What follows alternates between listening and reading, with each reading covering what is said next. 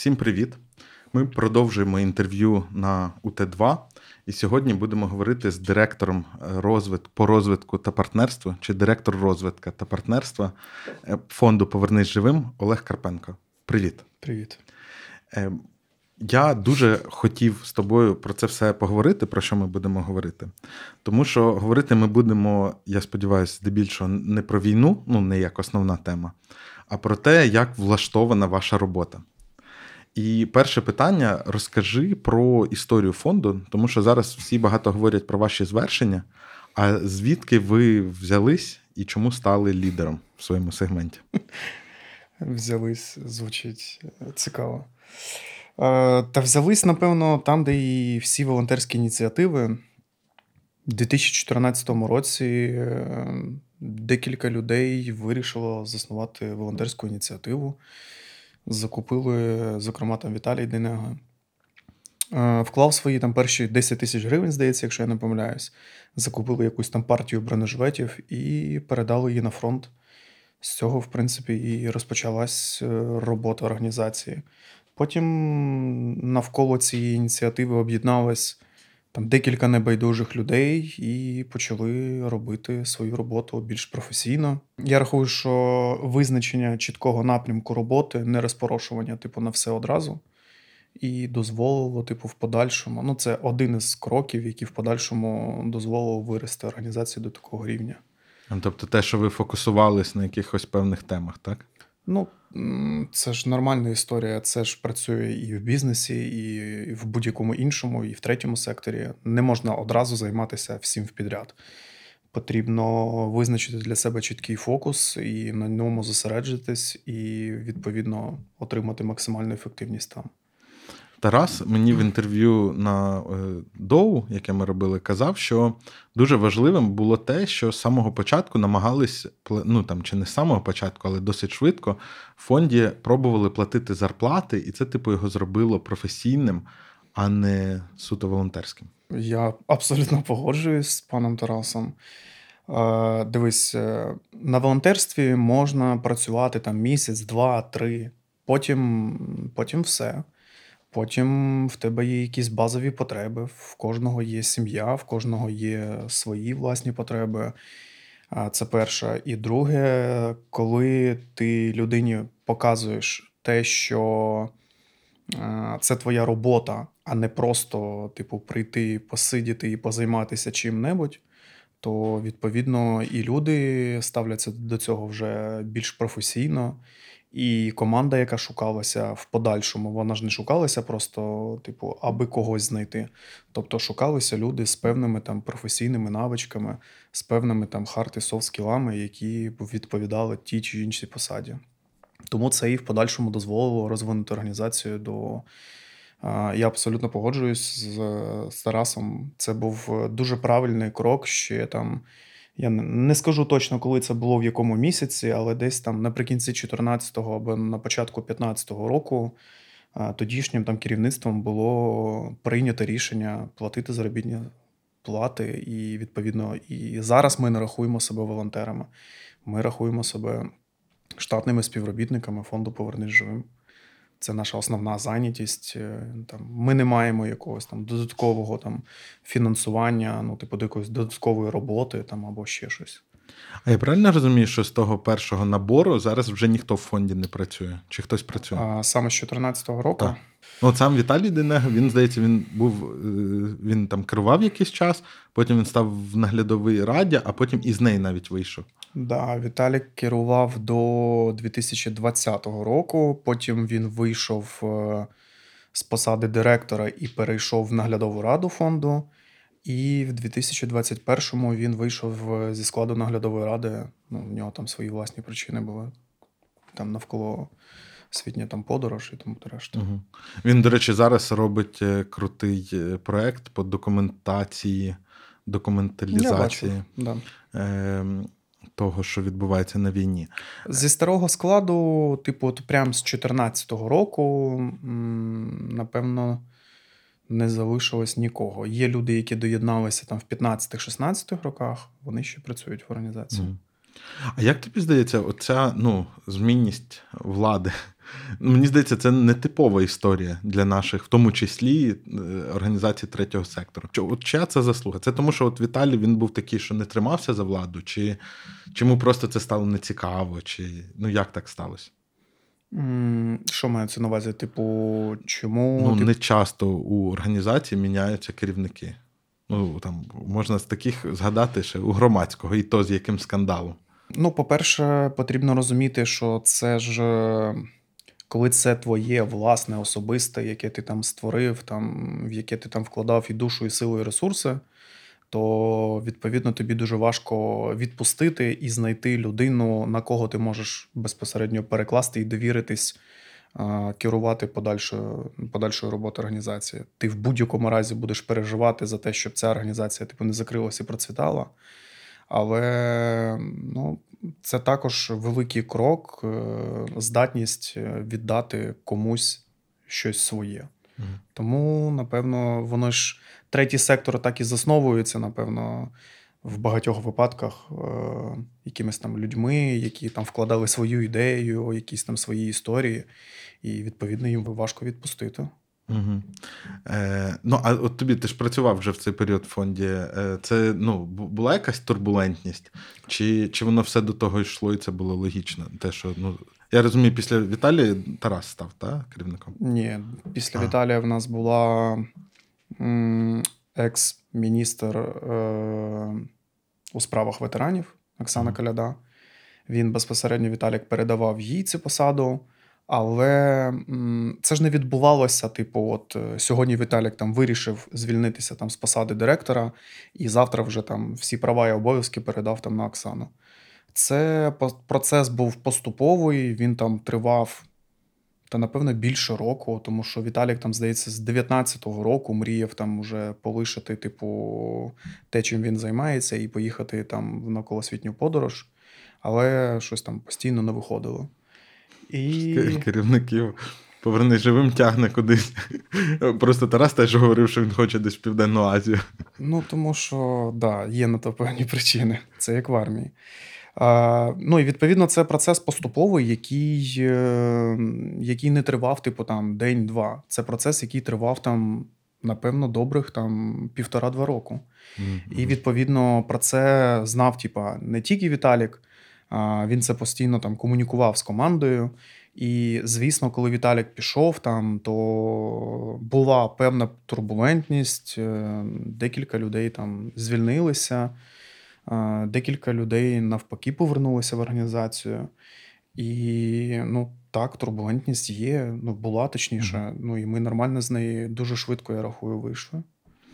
Ви, от історію фонду, ви ділите на якісь етапи, які от були поворотними чи важливими в діяльності? Та напевно. Чи по керівникам може? Чи... Хороше питання.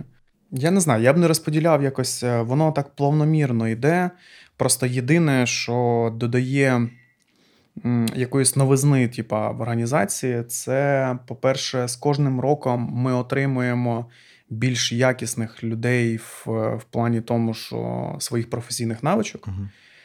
І по-друге, в нас з'являються нові напрямки роботи. Тобто, там ми знаємо, що там робота там аналітичного відділу там розпочалася там в 18-му році. Робота там ветеранського відділу розпочалася там, здається, в 16-му році.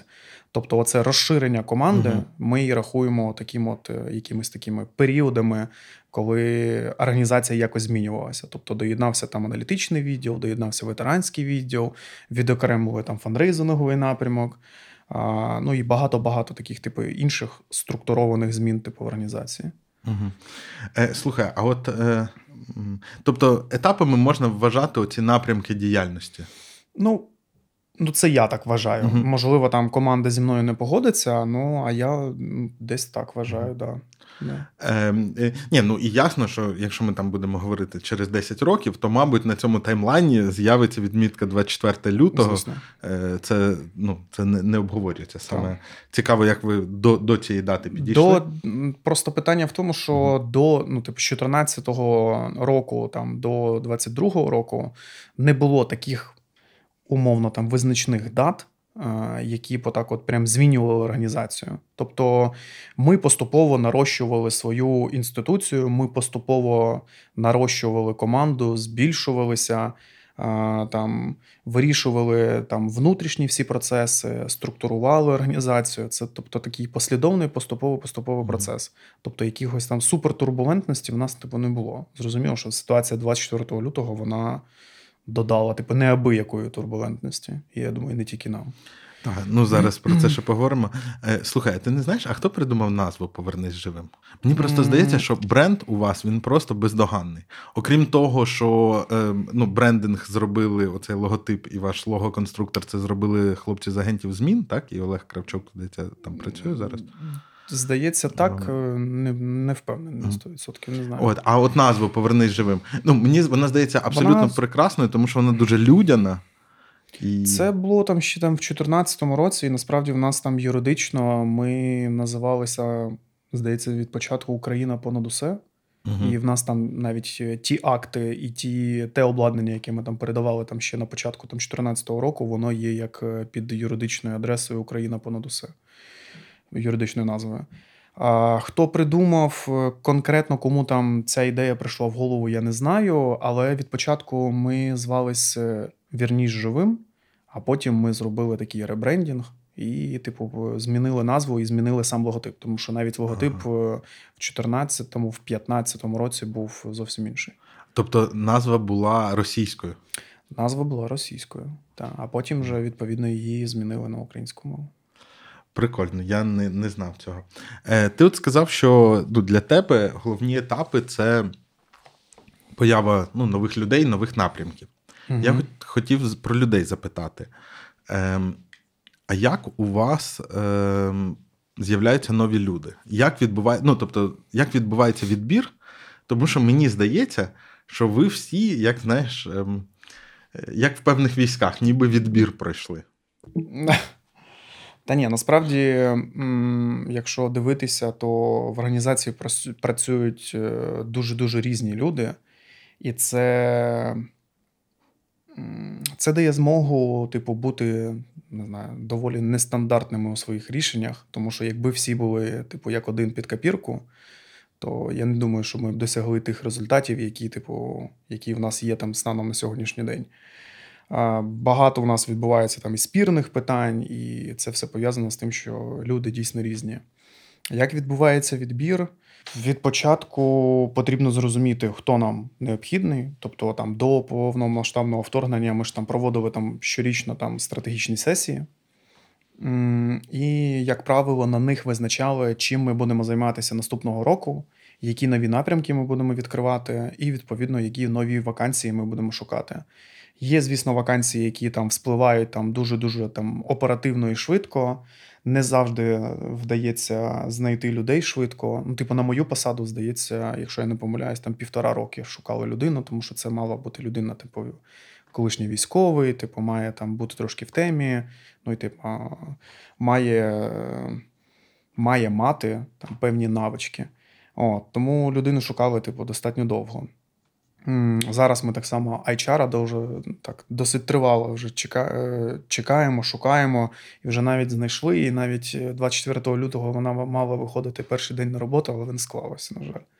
Тому зараз шукаємо, далі шукаємо. А процес, е, коли ми зрозуміли, яка має бути структура там умовно на наступний рік, кого ми хочемо, які напрямки ми хочемо підсилювати, розвивати або створювати щось нове, відповідно переходимо до етапу відбору цих людей опису якихось е, вакансій, опису ну, якісь там, як там у вас в IT, це job offer, да, називається. Ну, job offer – це коли вже пропонують, а до того Ну, job description. Да, да. Добре, тоді, ну, типу, опис вакансії, розміщення на, типу, ну, на усіх зручних ресурсах. І, і далі декілька етапів співбесіди і поліграф. Поліграф? Да, Серйозно? да. Навіщо? Дивись, ну ми доволі специфічна організація з певними ризиками. У нас є, типу, великий доступ до військових, Мгм. до розуміння, що відбувається в армії. Тому нам важливо, щоб люди були свої, в прямому і непрямому значенні цього слова. А ти знаєш, що ефективність поліграфа не доведена? Е, ну, це спірне питання, тому, тому ми маємо попередньо три, там, три, інколи там чотири співбесіди, а потім вже тільки поліграф. А є таке, що людина пройшла три співбесіди, Є. а поліграф не пройшла. Таких випадків багато. Ну, відносно багато. Ну, типу, були такі випадки, були люди, які приходили, підходили нам за там професійними навичками, за hard-soft skill ами, і, ну, типу, людина ок, Мгм. але на поліграфі з деяких причин, типу, людина не проходила. В когось там виявлявся російський паспорт. В когось е, були якісь там російські зв'язки і, ну, коротше, якісь такі мутні історії. Тому ми намагаємося максимально себе убезпечити від таких історій. Е, Просто я- колись цікавився цією темою, Мгм. і там зазвичай все зводиться, як е, знаєш. Ну, є, є у, у нас цивільних людей, які не мають Мгм. жодного стосунку до якихось силових відомств. Ми теж цивільні. Е, ну, ви трошки не так цивільні, як ми. Е, і знаєш, ти в Ютубі дивишся, як там з гаїшниками треба спілкуватися, і такий, все, зараз я розлежу. Ну, да. А потім він тебе зупиняє, і якби і розмова складається зовсім не так. Тому Ну, що, тому що ми якби знаємо всі правила, але і от наскільки я зрозумів з того, що я прочитав, що робота з поліграфом вона е, зводиться от до того, як веде допит той, хто цю поліграфію проводить. Ну, дивись, е- поки в нас негативного досвіду з цього приводу не було. Мгм. І всі люди, які там проводили полі- е, проходили поліграф, ну, вони, типу, себе нормально зарекомендували і не було якихось там спірних питань. Я скажу більше, що керівники напрямків ще додатково потім кожен раз на рік проходять поліграф. Інші співробітники там. А, а, а що додатково перевіряється? Що російського паспорту вже нема? Ну, дивись, е, наприклад, я особисто маю доступ до, до грошей. Угу. А, А, типа, чи ну, використовував типу, ти Ну, звісно. в якихось своїх цілях? Там, ну, так, так так. далі? Ну, типу, або щось, типу, на, на зразок такого. Ясно. Не будемо вдаватися в подробиці. да. а, а це є якась окрема компанія? Ви це аутсорсите? Та, чи та, у вас та, та. є. Ні, ні, у нас, ну, типу, є люди, які на аутсорсі нам допомагають в цьому напрямку. Прикольно. А слухай, а є у вас якийсь е, фейс-контроль? Ну, якесь щось таке по, типа, якось ви там по духу, чи може ви якось називаєте цей критерій? Я, я чому так про це розпитую? Тому що мені здається, що от принаймні топ-команда фонду. Е, е, Всі між собою досить схожі. Ну, тобто, схожі по профайлу, там е, служили, Угу. Там, ви всі гарно говорите, викладаєте думки, ви всі досить чітко формулюєте, ви всі досить організовані і дотримуєтесь, ну, з того, що я, наприклад, наводив довідки, е, дотримуєтесь слова. І, ну, коротше, таке враження, ніби це, от я ж кажу, як якийсь відбір в якісь війська. Але там зазвичай вони формуються в процесі, а у вас як? Дивись, це не питання відбору, напевно. Це ну, частково це питання відбору. Тобто людина має мати якісь там, які я вже багато разів казав, там певні навички. Е, Тим паче є деякі посади, які, які представляють собою якусь там публічну діяльність. Тобто, там, не знаю, там проведення якихось інтерв'ю, виступів і тому решта. Це перше. Друге, Це один Ми- рівень допуску, так? Е, Ми багато насправді сил і ресурсів вкладали в навчання наших е, співробітників. Тобто, ми проходили там безліч тренінгів, ми навчалися там по різних програмах. Плюс е, в нас доволі багато співробітників пройшли бізнес-школу. І ми зараз, наприклад, з Тарасом продовжуємо там зараз відновилося навчання. Ми зараз навчаємося там на програмі про MBA. Ну і це, типу, поступово-поступово така історія, яка ну, напевно виховує, додає якихось певних скілів і тому решта. Тому це такий послідовний етап. е, Ну, але насправді ми так е, здаємося всі там однакові, але насправді ми дуже-дуже різні. Ну і плюс. Військовий досвід він залишає свій відпечаток на, на людині, і це, типу, можливо, це і видає нас як за однакових, тому що є речі, які не знаю, це напевно Ну, зветься. ви не однакові, ви схожі просто в чомусь схожі, і, тому що Ну, однакові це так трошки обідно може. військова профдеформація.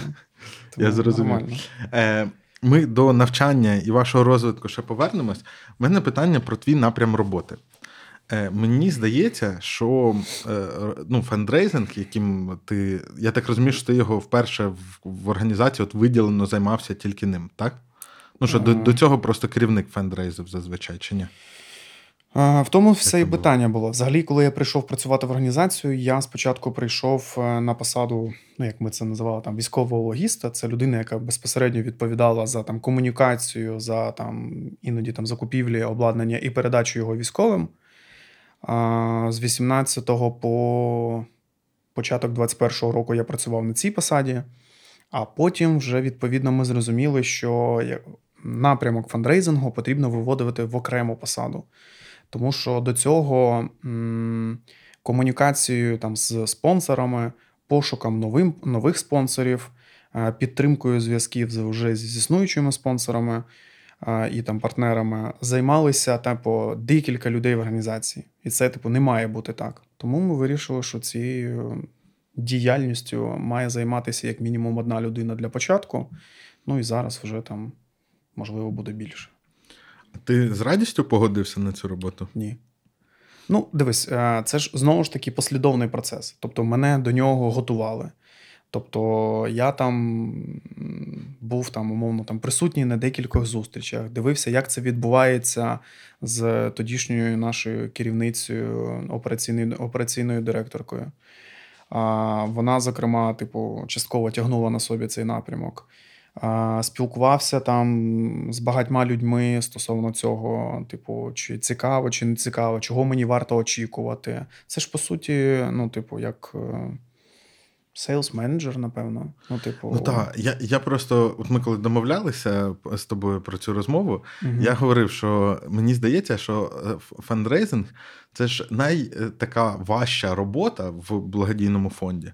Тому що дуже класно якби роздавати військовим е, якісь значить, штуки класні, Мгм. вони тобі вдячні, ти для них класний чувак.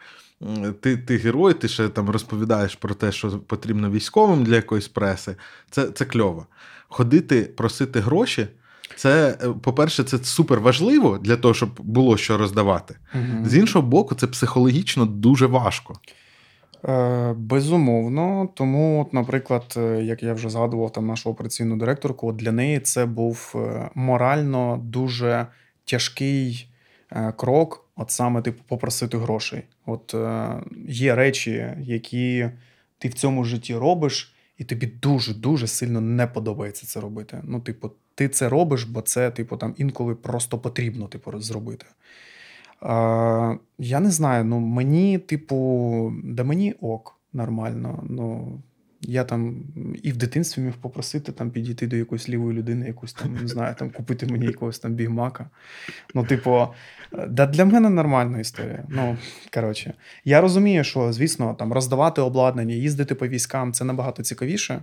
Тому я намагаюся це поєднувати. Тому періодично, ну і мені, в принципі, важливо м, продовжувати ін, інколи там комунікувати з військовими і продовжувати до них їздити, щоб бути, типу, в курсі подій, що відбувається, як взагалі армія розвивається, що які там проблемні питання і тому решта. Ну, щоб, Тому- щоб могти е, про потреби переконливо розказати. Да. Ну, це типу важливо, коли тобі просто доносять е, там якісь там проекти, розповідають про нього. Це одна історія. А коли ти його чуєш там з перших вуст, або ти його дивишся, як, наприклад, військові його вже і тестують а, і показують тобі, як воно буде працювати на практиці, це вже типу зовсім інша історія. Це перше. А друге, це ну повір, моя посада ще не сама умовно така, як е, ну, типу, не сама скучна. Ну, прикинь, як. е, як працювати, наприклад, е, бухгалтерії, юристам, не знаю, там. Це окремі люди. Так. Да, типу креативникам. Ну, вони ж взагалі там прямого доступу, типу, до військових не мають. І вони, відповідно, ну, коротше, ти, ти щось робиш, але ти не бачиш кінцевого користувача, як правило. Угу. Тому в мене ще там плюс-мінус це нормально. Да. Е, слухай, як так сталося? Е, ну, мені здається, що в плані фандрейзингу е, ви зробили якесь чудо. Я, як це у Мокрика, офігівав від того, що ну там на телемарафоні, якщо не помиляюсь, може це вже якась сложна е, згадка, але там ваші реквізити були першими, а потім єдиний рахунок НБУ. В Монобанку я перевіряв спеціально. Повернись живим, потім рахунок НБУ. Ви усюди, якби всі так типу, натякають найкраще оцим хлопцям. Дивись, я рахую, що це не заслуга якоїсь окремої людини, типу як мене, це заслуга роботи всієї команди протягом цих восьми років. А те, що ми з'явилися типу, на екранах е, першими навіть е, за НБУ, ну, ну, типу, умовно, це про рівень довіри з боку людей, з боку тих, хто розміщував безпосередньо ці банери і тому решта. Це робота многолітня, е, яка в кінцевому результаті дала свої плоди. Е, Щодо типу Монобанку і там Приватбанку, ну я рахую, що це взагалі, типу, я це для себе називаю, що ми стрибнули в останній вагон потягу, тому що ми, типу, в Монобанк додалися 23 лютого. Е, В Приват ми додалися 22, здається, лютого.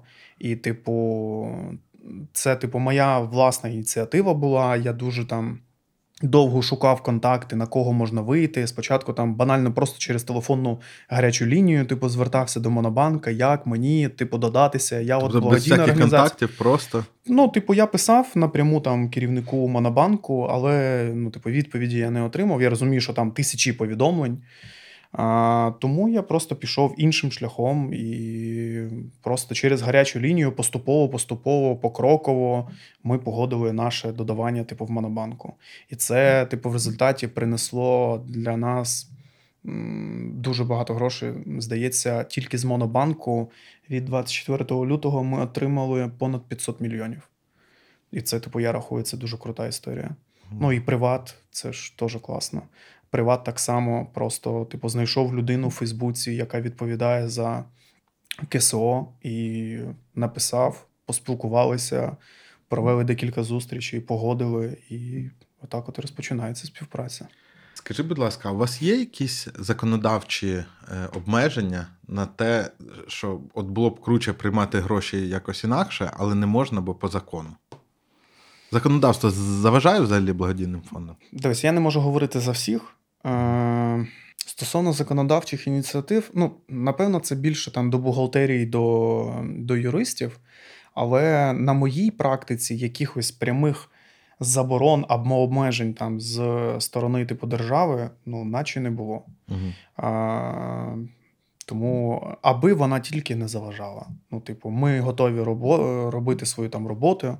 Нам там, я думаю, що не потрібно. Ну, звісно, типу, можна прибрати там, наприклад, United 24. Це буде набагато круче. Ну, типу, якщо зникне United 24, це відповідно додасть надходження до нас. Тому що ну, чим більше таких типу організацій, ініціатив, тим менше ми відповідно отримуємо гроші. Це нормально. Ну, Угу. Ну, так тобто працює. кон- конкуренція Ну, да, включається. звісно, звісно. А от, ну, тобто там з платіжними системами, з якимось валютним контролем, моніторингом, з цим немає проблем. Ну, наскільки мені відомо з там розмови там з наших нарад там від, від фінансового відділу, то навпаки, той самий там Ощадбанк, Приватбанк е, залюбки йде нам на зустріч. Ну, звісно, ми там е, підпадаємо під деякі там якісь там обмеження і тому решта, але це в рамках законодавства, і ми намагаємося їх, е, ну, типу, не те, щоб намагаємося, ми їх е, слідкуємо, типу, і. Ну, типу, виконуємо те, що Мгм. там не дозволено, типу, державою. Це нормально. Фінмоніторинг іноді там завертає нам платежі, але це цілком обґрунтовано, і, типу, інколи це нас рятувало, тому що дійсно там платежі були дивні. І, типу, добре, що ми не попали там на гроші умовно. Тому зі боку там банківської системи в нас, наче проблем немає. Навпаки, типу, є закріплені люди, які навпаки допомагають нам в цих питаннях. Ну, а в плані там обліку і всього такого, то певно, що є, але це як у всіх. Ну, це Ну, навряд чи да. відрізняється від діяльності якоїсь товки там, Е, ну, окрім об'ємів. чимось, е, звісно, відрізняється, але ми ж так само підпадаємо під е, там певні перевірки, під щорічні аудити, під там візити податкової і тому решта. І ми постійно там звітуємо і проходимо там аудити. Тому нормально. Ну, типу, це має бути. Я не можу сказати і не хочу говорити, що зараз держава має прибрати для нас там всі обмеження. Ні, тоді це, це ну, так не має працювати. Можеш розказати про те, що е, з одного боку всі хвалять малі волонтерські групи. Вони творять чудеса, вони роблять нам стратегічну перевагу перед е, ворогом. З іншого боку, е, зрозуміло, що щоб робити якісно, треба робити професійно. Угу. Можеш розказати про якісь кейси, коли люди непрофесійно займаються волонтерством, і результат їх роботи або смішний, або шкідливий? Це, це якби я це зробити не для того, щоб принизити малі волонтерські групи, а для того, щоб е, якби розказати, що треба думати. Е, Це нормальна історія для малих волонтерських груп, коли вони починають робити щось е, максимально нелогічне, ірраціональне і тому решта. Але вони мають право на існування, тому що насправді вони закривають багато точкових питань, наприклад, якими не займається типу повернись живим. Ну, наприклад, там питання там одягу, там спорядження, яке там було, і там в певних випадках лишається ще й надалі. У вас же принципова позиція, що краще е, воювати в джинсах із тепловізором, ніж. Да. Е, Краще воювати в кросівках, в джинсах з тепловізором і з радіостанцією, аніж воювати в мультикамі з камелбеком, з рюкзаком 35 літрів, тільки 35. І я не знаю, там із ножем 5.11, із ліхтарем, і з ручкою, тактичною ручкою від МТАКа. Тому да, ми вважаємо, що краще, краще в джинсах із радіостанцією. Шансів на твоє, на твоє виживання буде набагато більше. Е, Малі волонтерські групи мають право на існування стосовно там негативного досвіду. Ну, мені перше, що спадає на думку, це вироблення турнікетів. Ну, це той випадок, коли люди не мають компетенції, не мають досвіду і хочуть щось робити ручками, а в результаті вони роблять тільки гірше, тому що е, умовний турнікет з гавна і палок е, в прямому сенсі е, палок в кінцевому результаті може скалічити людину, і це вже неодноразово доказано і перевірено буквально боєм. Що, типу, оці турнікети, які там на дерев'яній якійсь там основі, Угу. е, вони ба- банально просто можуть скалічити людину і принести набагато більше проблем, аніж типу врятувати там або спинити кровотечу. Турнікет просто дуже такий виріб, е, він оманливо простий. Оманливо простий. Да, я абсолютно погоджуюся. І, типу, всі думають, що це що ж там, типу, затягнув, зафіксував, типу, і готово. Типу, можеш їхати далі, типу, воювати. Насправді все не так. І, типу, наші навіть інструктори там з домедичної підготовки, вони там неодноразово робили там огляди на турнікети, типу, які мають, е, ну, типу, банально проста, на перший погляд, річ. Але яка перша типу, рятує життя, друге має бути правильно виготовлена. Друге, що, типу, намагаються робити, і в мене прям, типу, кров з очей це бронежилети і розвантажувальні системи. Е, просто оці бронежилети, які там умовно там з рельси, десь там з якогось вагонного депо, якийсь Микола там вирішив для себе, типу, що він вміє е, виплавляти і різати бронепластини і запаковувати в їх в чохли для бронежилетів, які пошила його мама там десь там під, е, я не знаю, там під Жмеренкою.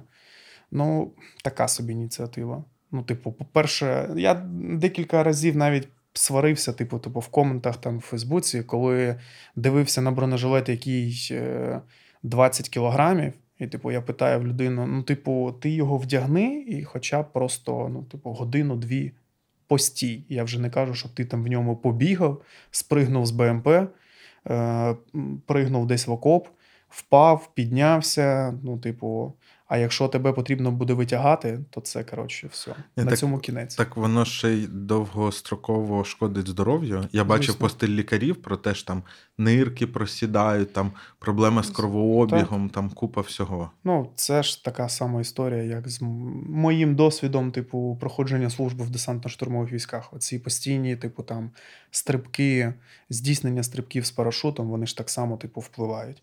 Плюс оце постійне носіння бронежилетів, е, ну, коли ти його роками, типу, носиш. То там майже всі військові мають проблеми зі спиною, з хребтом, там протрузії, грижі це, типу, найліпші друзі, типу, військових. Е, Ти зробив зараз дуже такий професійний перехід, тому що в мене наступне питання якраз про твою службу в армії. Розказуй. Е, Довоєнно, чи я, я просто встиг послужити там до 14-го року і після 14-го. Тобі не так багато років, тому розповідай все.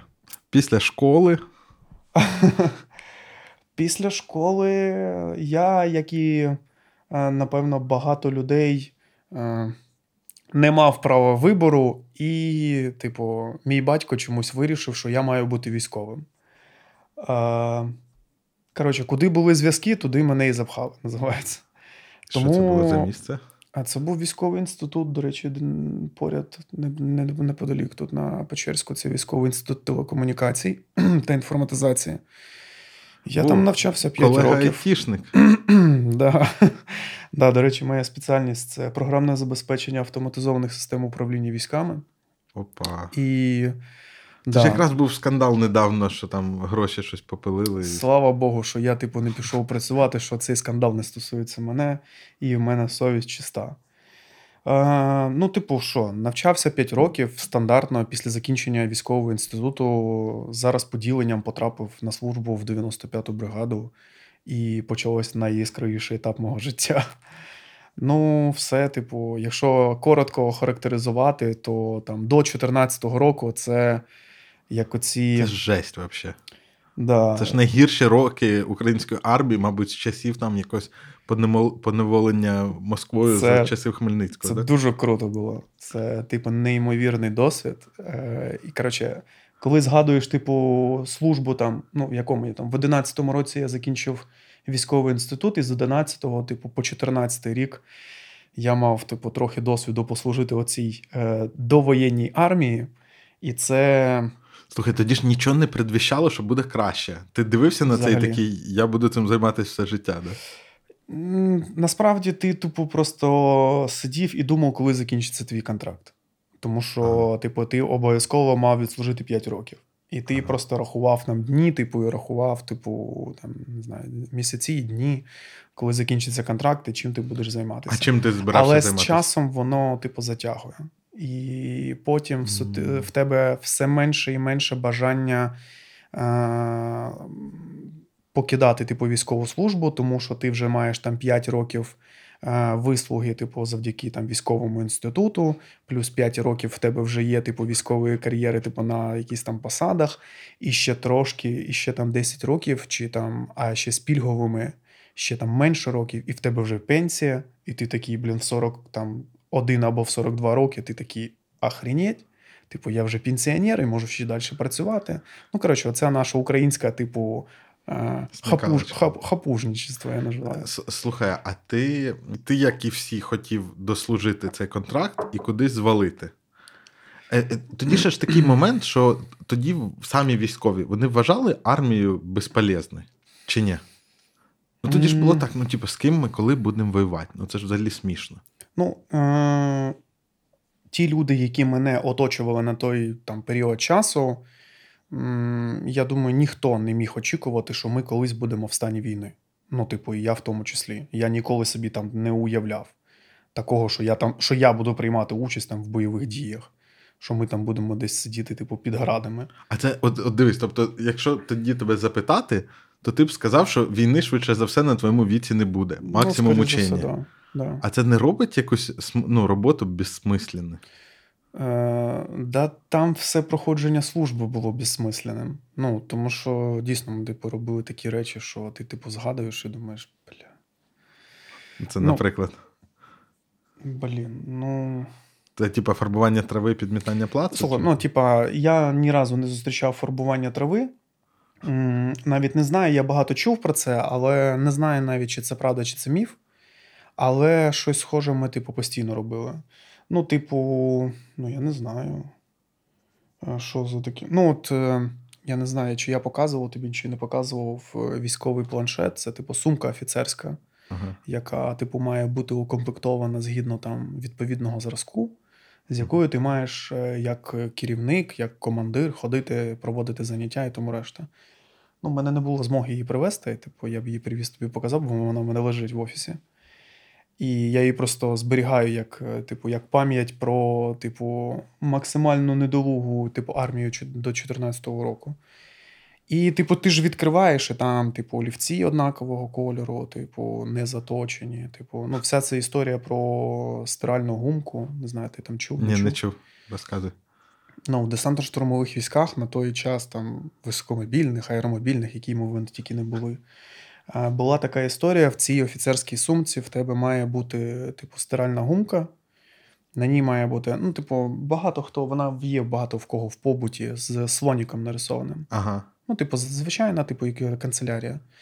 А, ну, в тебе є офіцерська сумка. Є, типу, там в ній прям є перелік майна, який має бути там в цій офіцерській сумці. Це там, там понад, здається, 30 позицій. Ага. Це там компас, циркуль, блядь, е, що там. Там багато чого. Олівці, типу, 5 штук е, червоно-чорного кольору, знаєш, такі оці старі, типу, як радянські.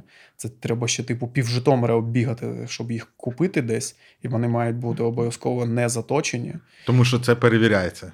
Звісно, це типу. А навіщо що не заточені олівці? Я не знаю, логіки. Ну, на це питання не зміг там мені ніхто ніколи відповісти, хоча я задавав це питання багато разів.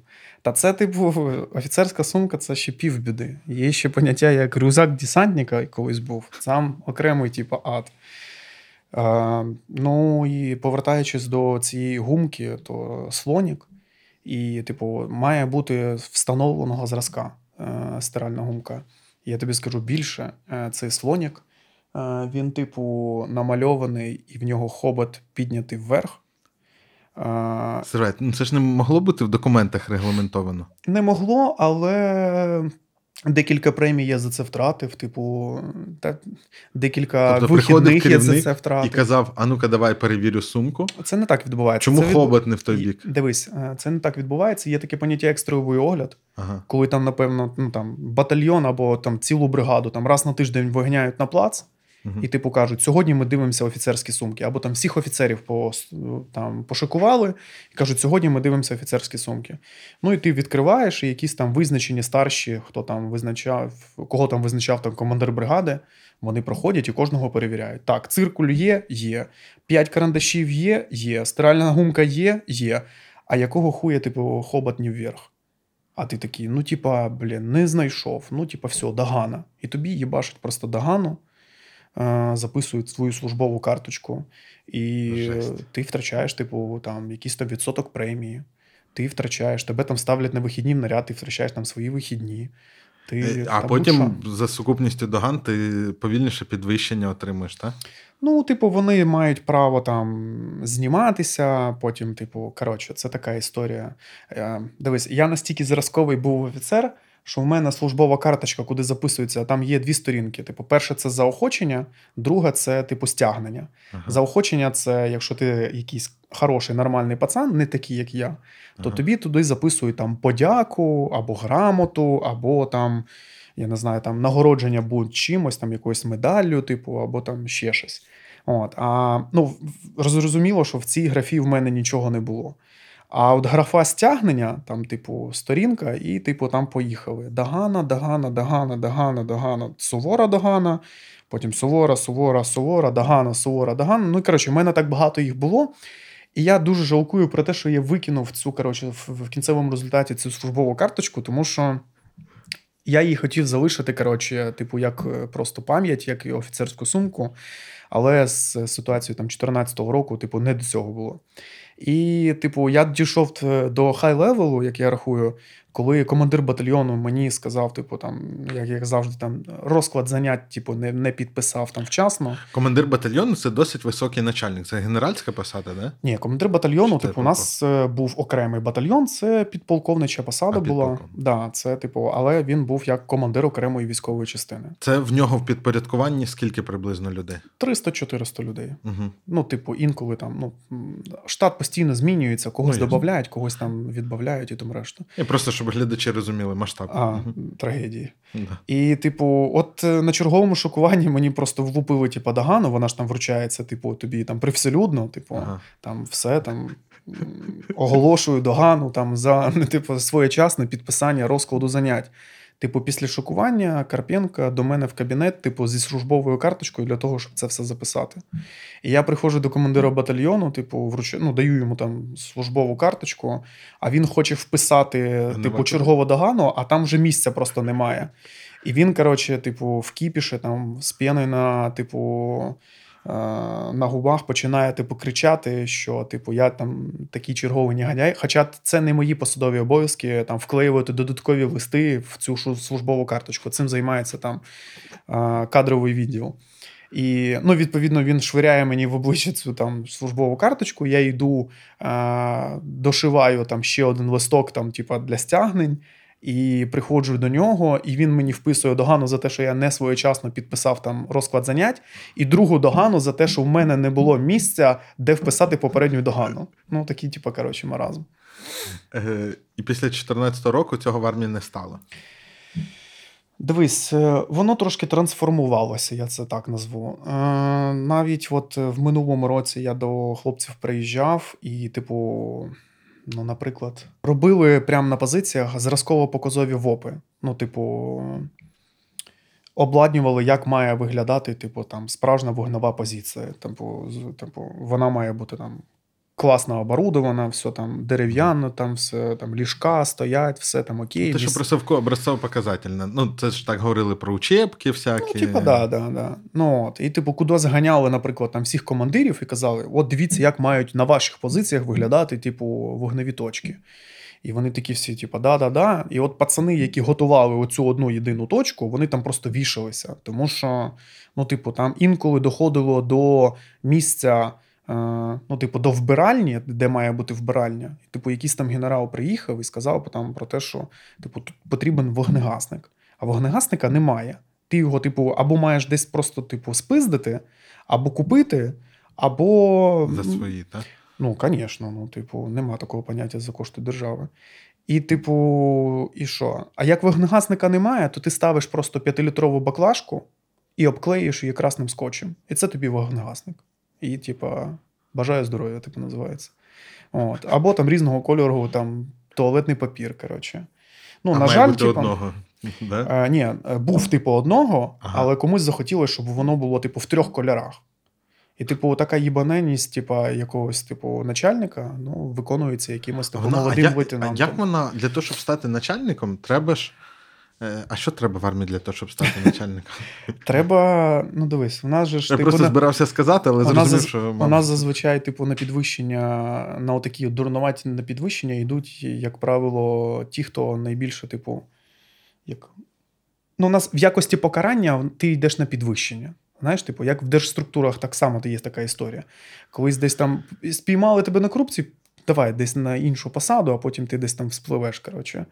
Е, В армії, типу, ти якийсь там трошки не цей, тебе, тебе раз, тебе десь на підвищення. Раз на Ні, підвищення. стривай. Тобто нормальні пацани, е, значить, служать в армії, скаржаться і сміються з цього долбоєбізма. Да. Але при цьому е, нормальні пацани вважають за шкваром іти на підвищення, хай ідуть Ні, ну, типу, це ж не означає, що всі на підвищенні є, типу, долбойоби. Ну, типу, просто люди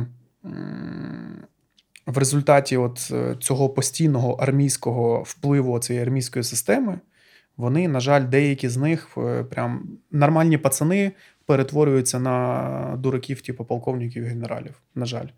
І, типу, є, наприклад, ну, у мене є там декілька людей, яких я знав, типу, особисто, людей з бойовим досвідом, які нормально себе зарекомендували, але які в результаті от цієї там проходження там кар'єрної сходинки вони трансформувалися в умовного полковника дурака. На жаль. Це через те, що. Е, Ну- як це відбувається? Це, типа, доводиться стільки дерьма з'їсти, що ти такий, типа, все. Я тепер буду мстити да, людству, да? Да, да. Ну, типу, коли, е, наприклад, до тебе відношення таке саме, ну ти відповідно підпадаєш під цей вплив. Це, наприклад, те, чим відрізняється. Ти, ну, ладно, можливо, я не знаю. Ну, коротше, не будемо. Так кажи, ми потім е, подивишся, виріжемо. Та ні, ну, типу, блін, ну. Що я тут? Просто людина трансформується. Інколи трансформується людина, яка з нормальними е- складом розуму трансформується в правильну сторону.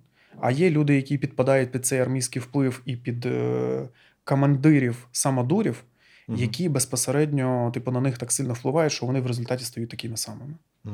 На жаль. Ну і тобто там умовний залужний це відносно чудо, да? тому що людина пройшла через всю цю систему. Да.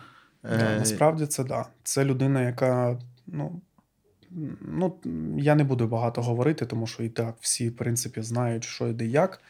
Але ну, ми тебе знайомі там особисто, і, і по відгукам таких людей в нас небагато, на, жаль. А можеш навести якийсь приклад, ну, з таких, про які можна говорити, е, якогось його там рішення чи вчинку? Бо я ну, залужно справді хвалять всі від західної преси до наших волонтерів та експертів. Е, от якісь, можливо, там вчинки чи рішення, які б для ну, колись були б немислимі для головнокомандувача. Хороше питання.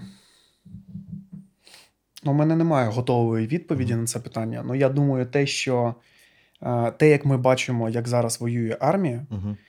і ті дії, які вона приймає там на тому чи іншому напрямку, це частково заслуга залужного. І те, що ми не втратили там.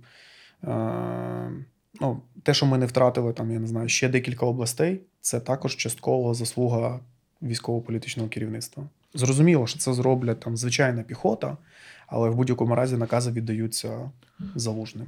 Угу. І а, якщо наводити приклад, типу, що він там змінив або якось точково відмінив, ну це треба подумати. Я просто так одразу типу, не пам'ятаю. Це одна, до речі, не з багатьох людей, яка прочитала наш аналітичний Мгм. звіт, чому люди звільняються з армії. І, до речі, першим, а, до речі, першим його публічною, скажімо так, заявою було на посаді головнокомандувача збройних сил про те, що потрібно повернутися до людей обличчям, тому що людське життя і ставлення до людей воно є в пріоритеті. Тому що в нас же ж, типу, на жаль, деякі командири, ну, типу, взагалі з тобою не рахуються. Ну, типу, ти просто, ти от просто бойова одиниця.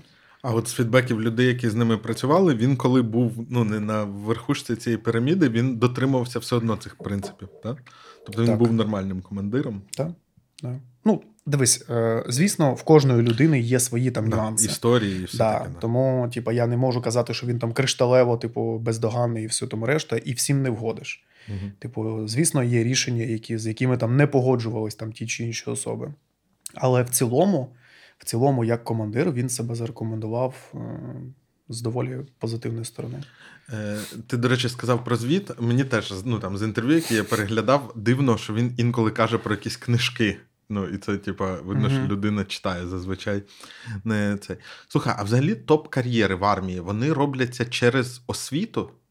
Ну, я маю на увазі, що ну, от ти там закінчив інститут, Угу. ти служив, ти був офіцером, правильно? Угу. Е, яке звання?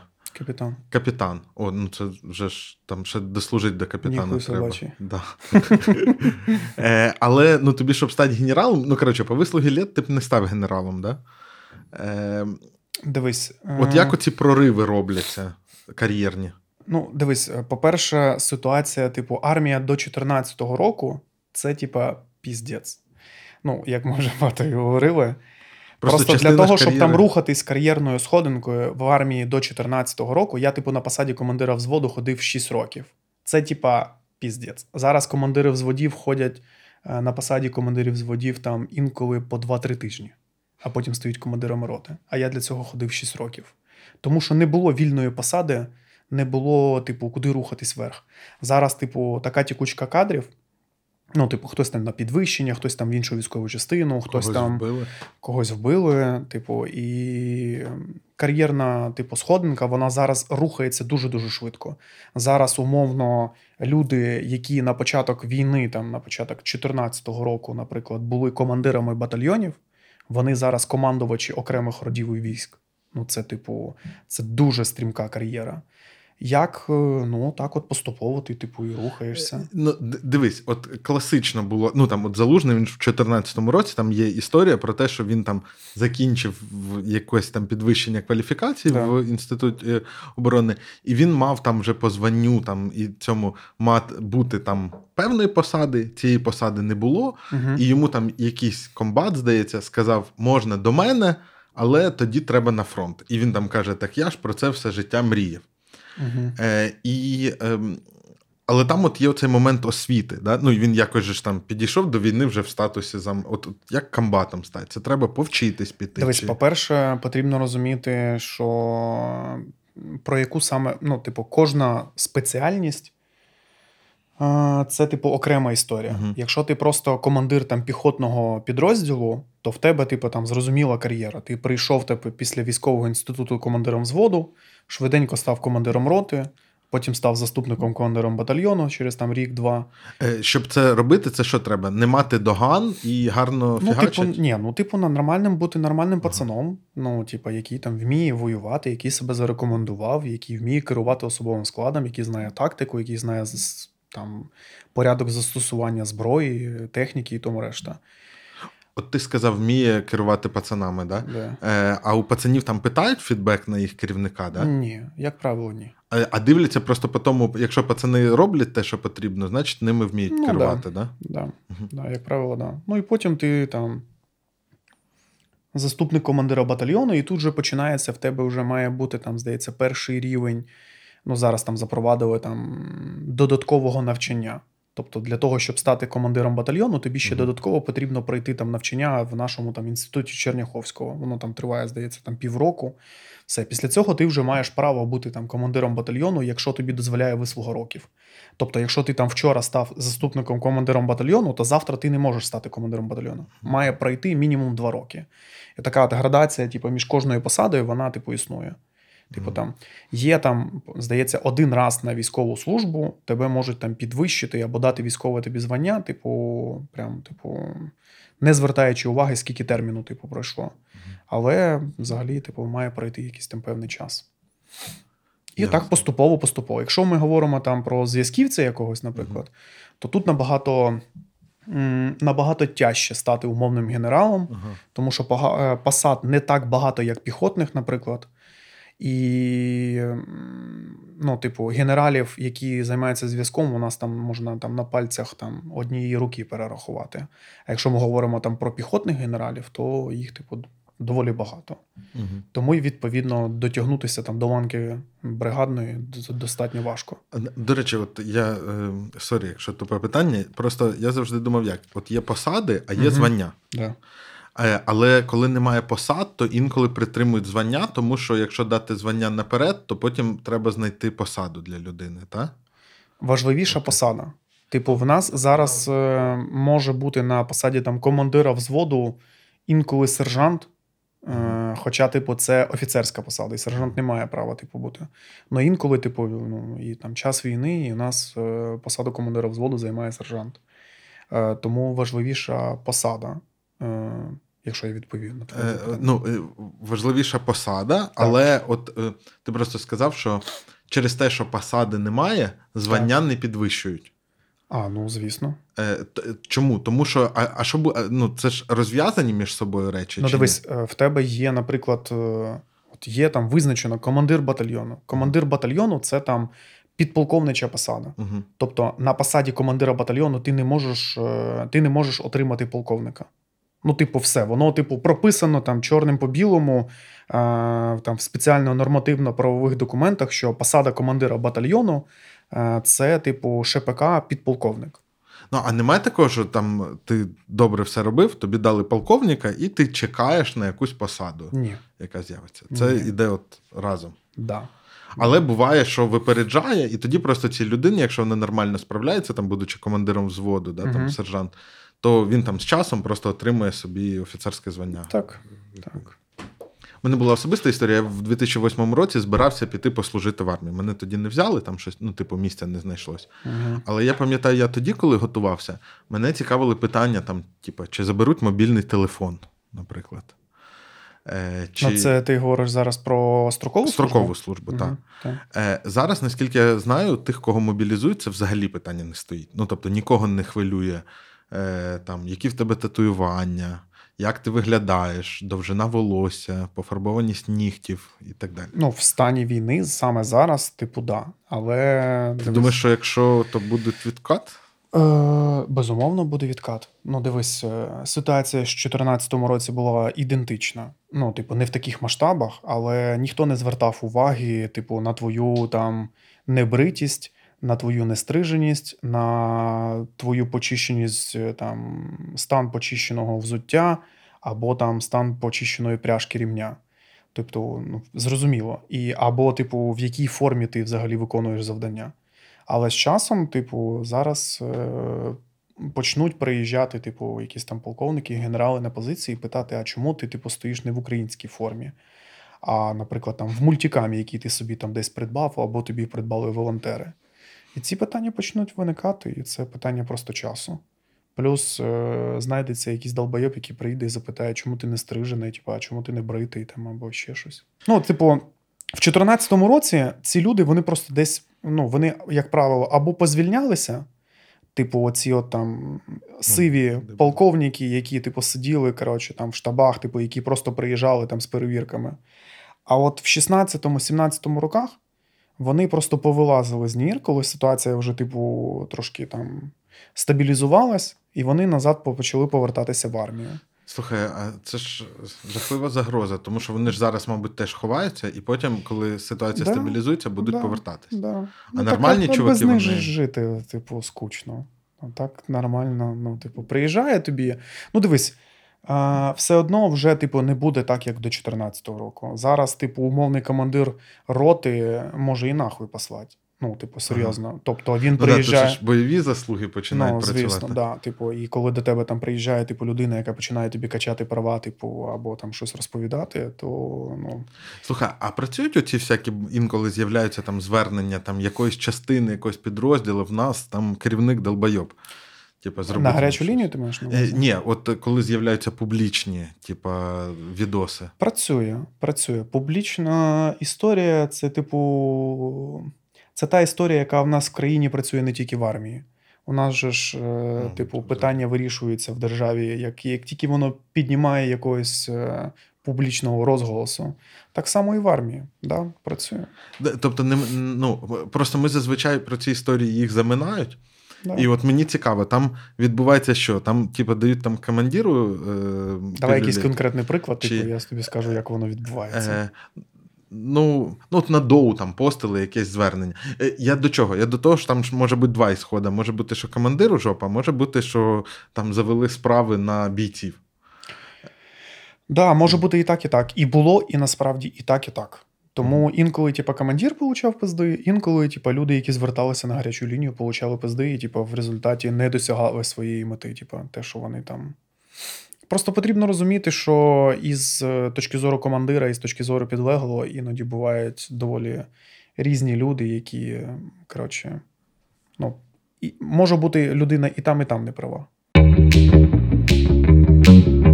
Ми відволіклись на обговорення армії, але давай про тебе. Е, почалась війна, і армія стала справжньою. Ви всі- О, бля. Офігелі. Угу. Що далі? 8 березня сів в свій газон, де й поїхав в Херсонську область виконувати бойові задачі.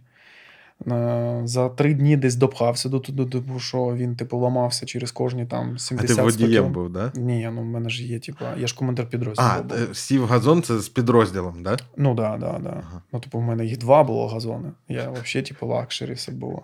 А ще було, сука, дуже холодно.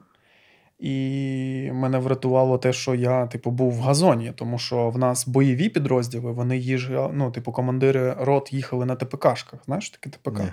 Це транспортер переднього краю. Це, коротше, це піздець. Це волинка, коротше, волинка без, типу, верха. Це херня, яка плавати навіть вміє. Ага. У нас пацани їхали. Кабріолет. Кабріолет, да. Це пацани, які їхали в цих Adidas одіялах, типу в цих синіх армійських одіялах, бо холодно було піздець. Отак ми їхали воювати. Ну, якось так ми допхалися десь там до Херсонської області. А, взагалі, не було, взагалі не було розуміння, що Там відбувається. не було ж двіжухи в Херсонській області, чи була? А, ну була Крим, Ми ж, да. е, да, Крим. Це ж початок Криму, Ага. типу, всієї цієї історії. І ми, відповідно, там на Чангарі, е, типу, несли там службу. Ну і що? Типа, а потім звідси, звідти, точніше, там через десь місяць, можливо, два, я вже не пам'ятаю, плавно перемістились, типу, на Донбас, на околиці Слов'янська. І, і що, і почали там виконувати задачі. І почались, типу, там всякі рейдові дії, і почались там наступи, і почалась війна, і почались обстріли, перші втрати, е, там, контузії, там решта. Ну і все так і йшло своїм чередом. Ну і потім там треба, сіли типу, на БТР і поїхали якусь там задачу виконувати. Десь там два тижні десь повоювали, приїхали, відновилися, загрузили там БК, їжу, воду, е, сіли і поїхали далі виконувати задачу. Так якось ми так і воювали. І вийшло, що ти потрапив на справжню війну, якої не очікував. Мгм. Е, і, е, до, до речі, від цього якось настрій піднявся. Ну, настрій не локально в дні, а так, е, якби більш довго тривало, що, що ми займаємось чимось небезполезним. Чи, чи навпаки було страшно? Та просто не було, особливо в 2014 році, не було розуміння взагалі, що відбувається. Навіть, типу, попри те, що ти приймаєш участь в бойових діях. Я навіть там до першого, типу, до першого умовного бою.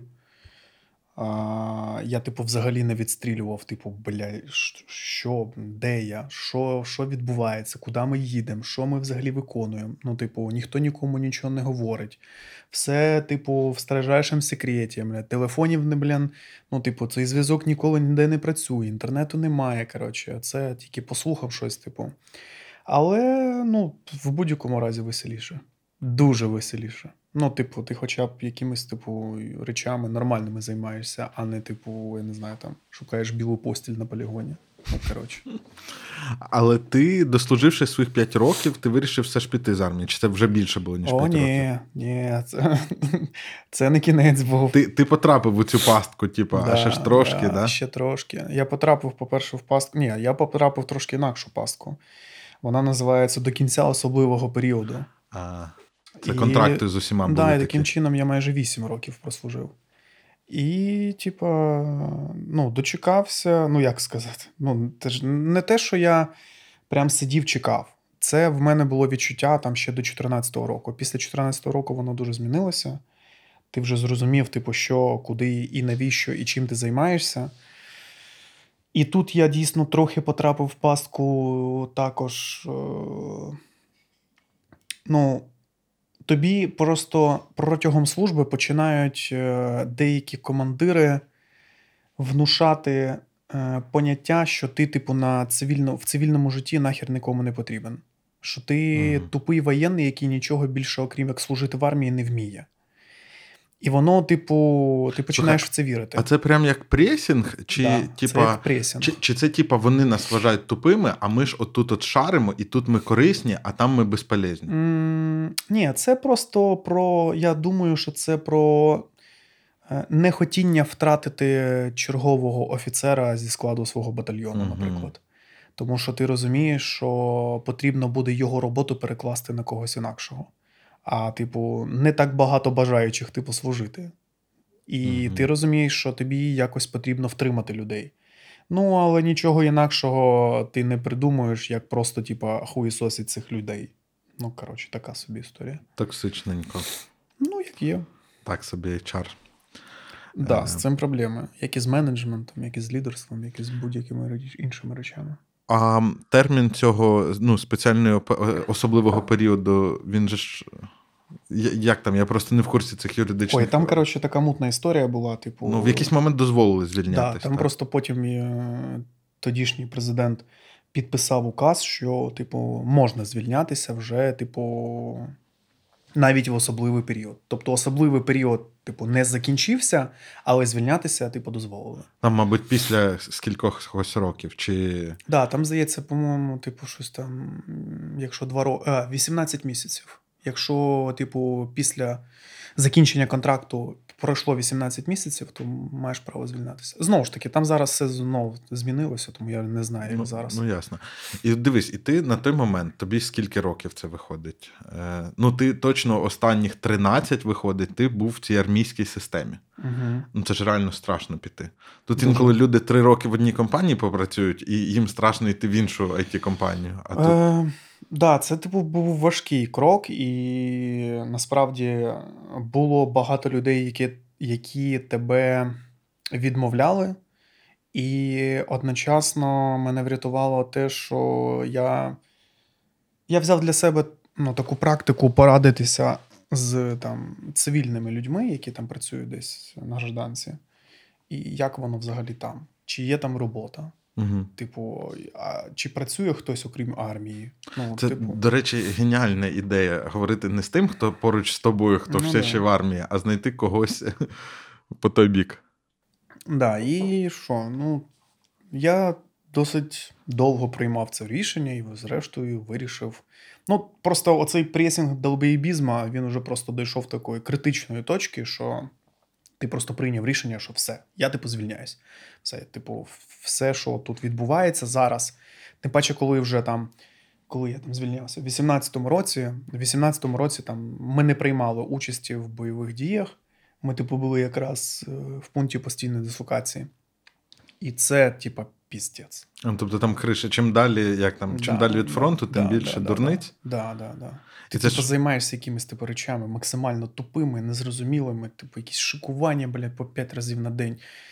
Якісь там, я не знаю, там перевірки, блядь, наряди. І, ну, коротше, оця поточка, вона тебе просто з'їдає просто з гівном. А ще прийде якийсь ВСПшник на КПП, бля, безпечник це. Військова ще- служба, військова служба правопорядку. Виїбе там того бідного срочника чи, блядь, контрактника, який там неправильно ніж тримає в руках, коротше, що там якийсь там непофарбований, блядь, е, турнікет. Коротше, і тебе викликають, починають за це їбати, і ти думаєш, нахер воно мені оце все треба. В армії мало любві між е, службами. Ну, тобто, весь час хтось когось має напрягти. От воно, я не розумію, Да, що, весь час когось, що хтось, когось, ні, про- ну, е, е, працює трошки інакше. Весь час хтось когось хоче виїбати. Ну, типу, от прям. любві достатньо. Да. О, там любві прям дуже багато. У тебе була така тема, а ти порадився, до речі, е, а якщо не секрет, з ким ти радився? Просто з якимись знайомими, і вони тобі сказали, Да, що да, да, нормально є жесть після армії, Так, так? да, ну, типу, з друзями, з тими, з ким я там виріс, з ким я спілкувався.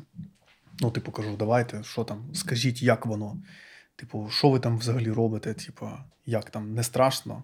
Що я? Ну, типу, по суті, ти ж і правду нічого робити, типу, не вмієш. Ну, ти там. Я навчався на програміста, але через 8 років служби.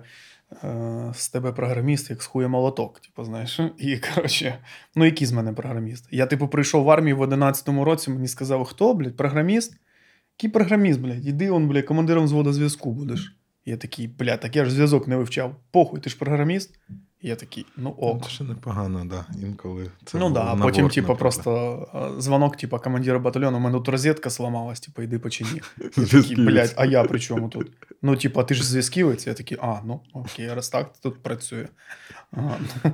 І, типа, ти відповідаєш, блядь, за світло, ти відповідаєш за електроенергію, ти за щотчики відповідаєш, ти, блядь, за зв'язок відповідаєш, ти за територію якусь відповідаєш. Коротше, це нормальна історія. Е, В тебе потім з'явився такий е, рядок е, в, в твоєму резюме. Я приб'ю, але Ага. при цьому всьому, типу, типу, піздіце, я, типу, не відгукуюся про армію негативно. Ну, типу, там є багато, типу, негативу, але в цілому для мене це був тупо безцінний досвід. Ну, А, я... ти, а ти не думаєш, що ти б цей досвід міг би отримати ще десь? Що ти б його в будь-якому разі отримав? Ну, слухай, ну, типу, такі, як в армії, ти не отримаєш ніде. Ну, зрозуміло, що деякі його окремі частини, да. Але оцей комплекс, типу, військового долбоєбізму, ну, типу, ніде не можна отримати. Ну, можливо, частково на держслужбі. Там щось, мені кажуть, щось, щось схоже. Це, типу, армія, але в костюмах, типу. Ну, а він, а він справді потрібен цей досвід. Ну, у мене, наприклад, є там декілька знайомих, які цього досвіду не отримували. І я дивлюсь на них, ну, типа, ну, блядь, ну жалко дивитись. Ну, типа, шалтай болтай. Ні, ну а ти, а ти не думаєш, що це просто в тобі оцей, типу, маленький е, дебіл, який би, ну, якби він виріс великого, то він би кошмарив там чуваків за Скоріш за все. е, резинку. І ти просто такий дивишся на нього, бачиш слабину і кажеш, ех, ти б в мене там помарширував. Е... Ну, Ти просто відчуваєш цю слабину. можливо, типу, я би переріс е, в такого, типу, умовного, типу, великого долбойоба. Але ну, все залежить від того, в якому ти оточенні, типу, варишся Мгм. весь цей час. Е, було багато шансів, типу, залишитися нормальною людиною і не перетворитись, типу, на умовного тупого перевіряючого. Тому, типа, коротше, досвід нормальна штука. У мене просто є така теорія педагогічна. Я просто чим більше дивлюсь, ну, звісно, я з- армією не маю жодного стосунку, я дивлюсь на айтішників. І я чим більше на них дивлюсь, на починаючих, тим менше, мені здається, залежить від е, там, попереднього досвіду, е, університету. От, от таке враження, що воно, якщо вже ж якийсь правильний майндсет в школі е, закладений, то далі людина, де б вона там не була, е, вона назбирає те, що потрібно, і, і прийде туди, куди хоче. Навіть з армії. Ну, тобто, я там дивлюсь на деяких молодих співробітників і думаю, що він навіть в армії чогось корисного б навчився. А там комусь би нічого не допомогло. Ну, частково так, частково ні.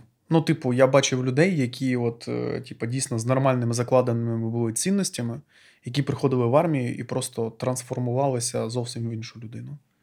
Ну, типу, в інституті я бачив, типу, людей.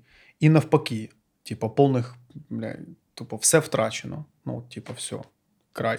Але в результаті потім, після закінчення інституту, бля, ну ти дивишся, це хоч на людину схоже. Ясно. Це найжорсткіший плавільний котел в нашому суспільстві. І, але невідомо, що з тебе перепла... що з тебе виплавлять Да? на, на виході. Да. Ем, ти займався темою лідерства в армії. Ух ти. Та це ти звідки знаєш? Е, та, ну, це не важко нагуглити. Ага, да? Це Да, вже сказано, що ти, що ти був е, інструктором з лідерства і в фонді, здається, і займався цією темою. Ну, я не займався цим в армії. Я, Да, займ... я займався цим вже в фонді, і це, типу, один з наших напрямків, які ми для себе відкрили в 2019 році. Ми спільно з Українським католицьким університетом з центром лідерства розробили програму е, підготовки молодих командирів. І, відповідно, з викладачами з центру лідерства УКУ ми їздили і проводили заняття для молодих командирів. А потім е, в скільки, ну, 19-20 рік ми так покаталися, проводили багато тренінгів по різних підрозділах. І потім для себе вирішили, що нам буде цікавіше навчити своїх власних співробітників, і щоб вони здобули таку чергову навичку і таку компетенцію, і відповідно, щоб вони мали змогу викладати самі. Е, Запропонували, три людини погодилися, в тому числі і я. І ми десь там скільки півроку ми навчалися в УКУ з цими самими викладачами, е, викладати оцю саме програму підготовки з менеджменту та лідерства. І вже там наприк... під кінець 21-го року ми вже там провели там перші заняття самі, ну, типу, в трьох. Тому да, да. Але зараз ти цією темою не займаєшся. Ну, так? зараз, типу, Просто не той стан війни, в якому ти приїжджаєш і починаєш пацанам казати, розповідати, е, що таке зворотній зв'язок, що таке делегування, що таке менеджмент, що таке лідерство. А стандартна армійська система, вона відповіді на ці питання не передбачає. Не, ну, типу, люди не знають елементарних речей, типу, як керувати людьми. Типу, ті, які зараз використовуються в бізнесі. Угу. Просто Свого часу е, речі, які використовувалися в армії, вони плавно історично переросли в бізнес. І бізнес почав використовувати там, е, там я не знаю, ієрархічну там, структуру, там, управління, субординацію і тому решта. А зараз йде все навпаки. Зараз е, бізнес вже, типу, там десятиліттями розробив типу, багато цікавих історій, які ми можемо запровадити в армії і отримувати нормальну, типу, нормальне керування людьми, делегування і тому решта. Я, я сміюсь, тому що я уявляю, ну, є такий мем, типу, про те, що ви спробуєте по agile е, побудувати будинок. Ну, типу, що це неможливо. Е, але з'являються там новини про те, що десь якась кофейня намагається там по скраму. І я просто подумав, це ж смішно. Ну, е, уявляю військове планування. Так, там, походу, стільки-то танків. Е, Хто який скільки сторіпоінтів оцінює? Ну, І- дивись, і проєктний розумію, менеджмент там- це трошки інакше. Це не зовсім те, що ми, типу, викладали, але воно має місце бути. Навіть, типу, той самий Agile або Scrum. Е, наша задача була показати людям, що, типу, керувати людьми можна умовно не так, як керували мною через коліно, і там плюючи банально, ну, типу, в прямому сенсі в обличчя, типу, знаєш, коли командир, знаєш, ці типу, мемчики, як е, американський е, військовий, типу, там дуже-дуже близько стоїть і Мгм. плює, типу, в обличчя кричить. Ну, типу, для мене це, типу, як з добрим ранком була така історія. Типу, от я. Кожен раз, як типу, щось там не виконував, от я отримував таку порцію, типу, В тебе, в тебе просто є колонка на Форбсі, де ти розповідаєш про сім речей. Ми залишимо на неї посилання в описі, де ти розповідаєш про речі, яких тебе навчила армія, і там перша це стресостійкість. Оце вона от такою херньою ви- загартовувалася. Ну, серйозно, ну, типу, коли тобі, блядь, мало не кусає тебе за ніс, типу, блядь, так близько, типу, стоїть людина і кричить, сука, просто не своїм голосом за те, що ти там, я не знаю, не підписав, сука, розклад занять, який ти, сука, роздрукував там на 12 листках. Е- від, від, відпрацьованої бумаги, яку ти, сука, вкрав в генеральному штабі, ну коротше. І, типа, ну, це, типу, загартовує, повір, дуже непогано. Ну, да. А при цьому ти стоїш в шапці ушанки, блядь, ці вуха замерзли, блядь, він тобі кричить на вухо, блядь, а вухо ніхера вже не чує, бо воно замерзло, а шапку нормально вдіти не можна. Ну, коротше, це повний full хаос, типу, довбойобізму. Ем, скажи, а армія взагалі, от в плані таких цінностних речей, е, вони. Ну просто ми там говоримо, що зараз головний е, нормальний главком. Угу. А от, наприклад, ця ініціатива це про те, щоб іти знизу. да. Правильно йти зверху, чи знизу, чи. Це спірне питання. Типу, ми, коли приїжджаємо до командирів підрозділів саме от, е, першого рівня офіцерського, типу, от лейтенанти, там старші лейтенанти, капітани.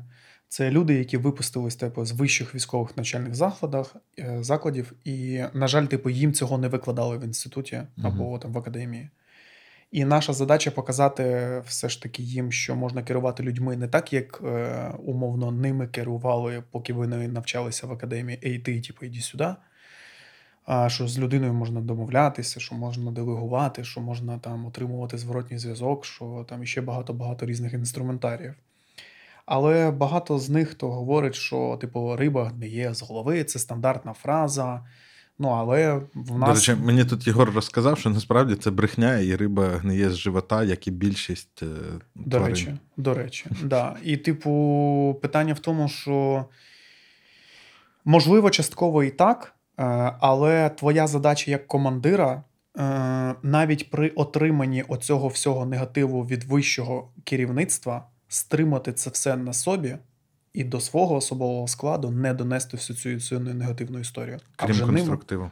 Да, а вже з ними, типу, управляти, спілкуватися, керувати якісно, так як роблять це, типу, в сучасному світі, а не в якомусь там середньовіччі. Угу. Ну і якщо кожен на своєму е, щеблі буде це Да, робити якісно, Да, да, звісно. Ну, типу, дивись, це історія. Е, ну, типу, вона двостороння. Тут має бути як і від вищого керівництва, так і від нижчого. Ну, типу, воно не може працювати в одному напрямку. Ми ж просто такі заняття проводили навіть і для вищого керівництва. Ми тоді забирали там і в командуванні сухопутних військ, там полковників, генералів, які слухали ці лекції. І вони такі, блін, типу, да, що так можна було? Да, насправді, типу, я був вражений, що деякі генерали прям, типу, такі, бля, типа, смарт. Типу, постановка задачі по смарту. Типу, такі, о, блін, це, це ж прикольно. А потім ти приїжджаєш до нього там з вирішення якихось там питань, і ти дивишся, в нього дошка висить, висить, типу, ну, це whiteboard. І в нього там смарт, по смарту розписані задачі. Ти такий думаєш, бля, ну це ж прикольно. Це круто, да. Да. Ну, дуже часто, от, коли от таке ну, насильство дружнє, ну я насильством називаю не буквально там фізичні оці всі крики, аб'юзи там, і так далі. Це ж коло справді. Ну, тобто там люди це ж там в сім'ї приносять. Ну, це робить нещасним всіх, типу, в процесі. Mm, І- Ну, напевно, так. Да. І це дуже класно, коли це порочне коло розрив... розривається. Е, І тут ми поговорили трошки про освіту е, армії. А що з вашою е, освітою, і що з. Знаєш, є оця приказка про те, що немає коли пилу точити, треба пилити. Угу. Про те, що треба приділяти якусь частину роботи е, вдосконаленню інструментів, а Мгм. щось самій роботі. Я от хотів запитати, як у вас в фонді? Ви ж е, вам зараз треба одночасно якби і броніки роздавати, Мгм. і процеси покращувати, і ще вчитись в мімі. Е, яка пропорція часу? Ну, типу, насправді ситуація після 24 лютого вона багато чого змінила. Я рахую, що це взагалі вже буде зовсім інша організація, такою, якою вона не була там до 24 лютого. Наша задача зараз е, втримати те, що ми здобули. Нам зараз не потрібно, типу, кидатися на всі можливості і, типу, намагатися встигнути все. Наша задача закріпитися на цьому рівні, на якому ми є на сьогодні. А це те, що ми робили там протягом 20-21 років. Насправді, от ми там вкладалися максимально от е, для того, щоб е, систематизувати е, всі процеси в організації і відповідно досягти якогось там певного рівня інституалізації. Зараз те саме.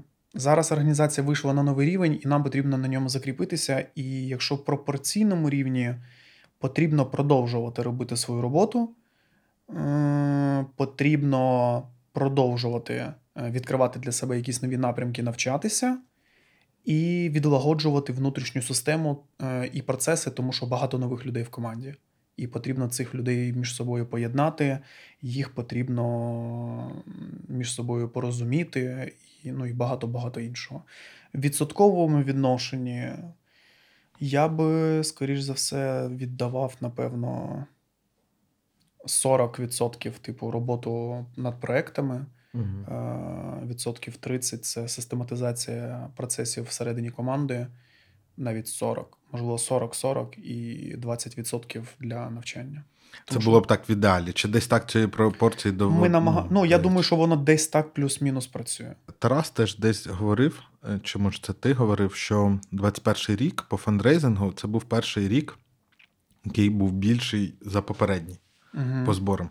Да. Що я так розумію, що був такий вибух, коли фонд тільки утворився, тоді багато грошей зібрали. Да. А потім з кожним роком все менше і менше було, окрім 21-го. Ну, 22-й зрозуміло. Да, типу, з 15-го, починаючи з 15-го року, річні надходження вони з кожним роком спадали.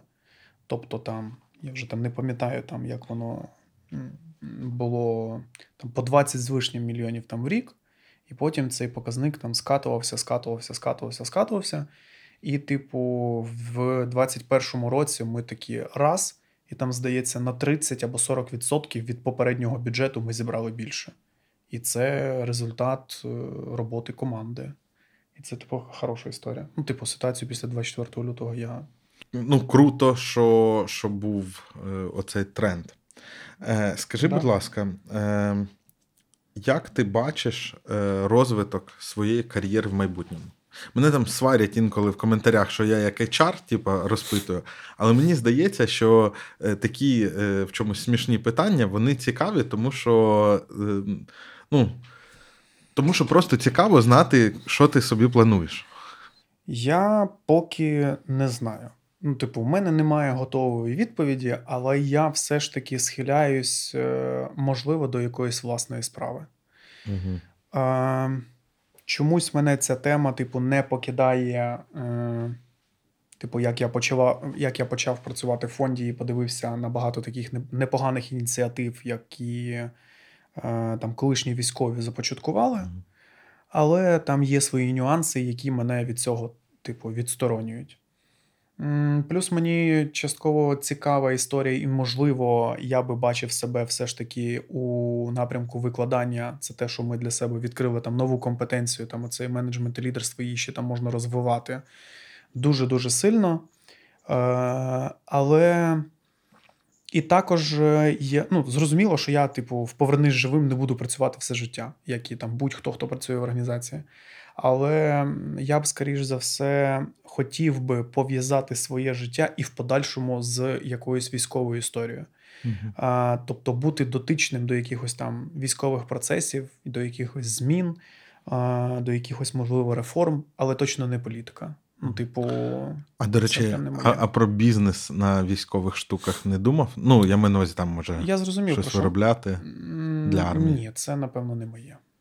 М, не думаю, не що- дуже ця штука, да, Та я з мене такий новатор, як, е, ну, як я вже і казав раніше. Ну, це дуже складно буде. Да.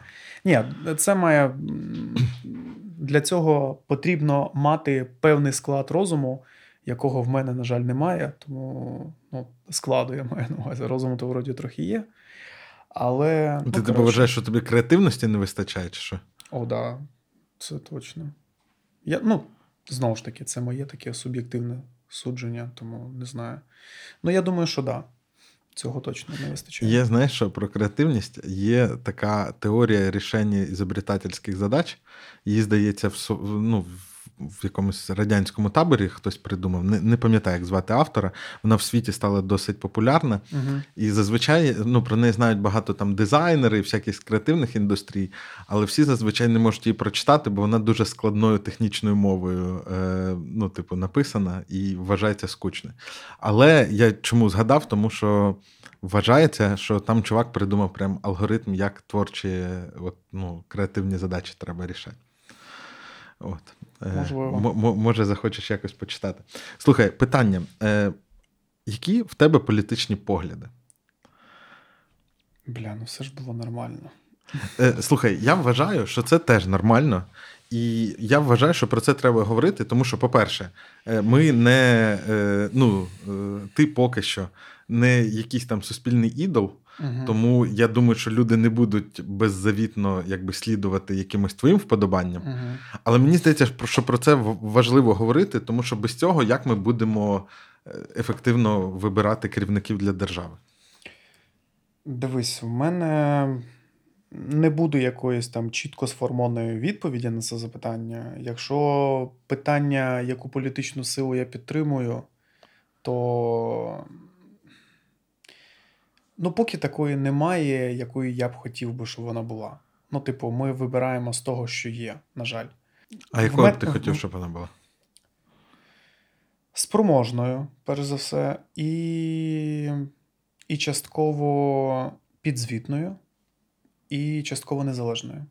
Ну, тому що в нас на будь-яку політичну силу накладається багато обмежень Угу. і впливу, і впливу.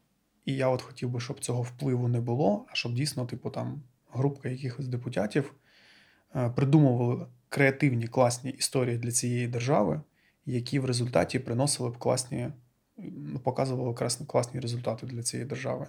На жаль, в нас, типу, в країні багато популізму, який я дуже не люблю, і він вже навіть існує. Типу, деякі депутати вже типу, його демонструють. Мені здається, депутати тільки його і демонструють, ні?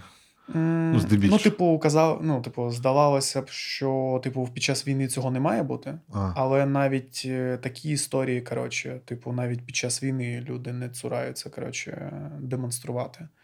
Тому мінімум популізму, е- більше, типу, конкретних справ і дій, і, типу, замість ремонту доріг, типу, краще сильна армія. В нашому становищі. Цікаво, що ти сказав, е, ти, ти класні такі прикметники, ти сказав спроможня, під- підзвітна, але там не прозвучало нічого про, ну, я не знаю, там не права ліва, а ну, хоча б там, я не знаю, про свободу особистості, чи от, от в ціннісному діапазоні у тебе є якісь вимоги? Е, звісно, є. Просто я думав, що вони, типу, і так зрозумілі. Ну, типу, я зацікавлений в тому, щоб жити не в якійсь поліцейській державі. Ну, Це не завжди очевидно. Люди, які е, Ну, займаються армією, Ну, окей. часто Добре, свобода слова, е, повага до людяності і до людей в цілому, е, вільний вибір, але при цьому певна, ну, типу, щоб діяли певні обмеження з боку держави. Ну, тобто, не, що тут, не дати тут волю всім і, на, на будь-що. Тобто, якесь там державне регулювання в будь-якому разі має бути. Тому що нам дай волю, то ми тут, блін, будемо ну я не знаю, там давай е, легалізація наркотиків, так чи ні? так. Е, Легалізація, а не, не будемо срати на потолок? Е, дивись, це ж питання часу. Ми ж е, маємо пройти якийсь етап виховання. Мгм. І навіть ця історія зі зброєю, яка Мгм. зараз дуже актуальна. Всі багато говорять: блін, да ми зараз як отримуємо зброю, да ми тут всіх ну, типу, тут згадаємо, е, коли там сусід насрав в тебе подвір'ї, і підемо його там під час першої п'янки застрелимо. Да. Ну, типа, а інакше не буде. Ну, типу, з часом ми тільки виховуємо в собі дисципліну поводження зі зброєю і відповідальності за те, що в тебе є зброя. Інакше, типу, не буде. Ну, це, це факт. Е, типу, ну я не знаю, інакшого шляху, як просто, типу, з часом виховати в собі таку історію, не буде працювати. Податки мають бути якби високими, і держава має їх розподіляти грамотно чи і ефективно, чи вони мають бути низькими і.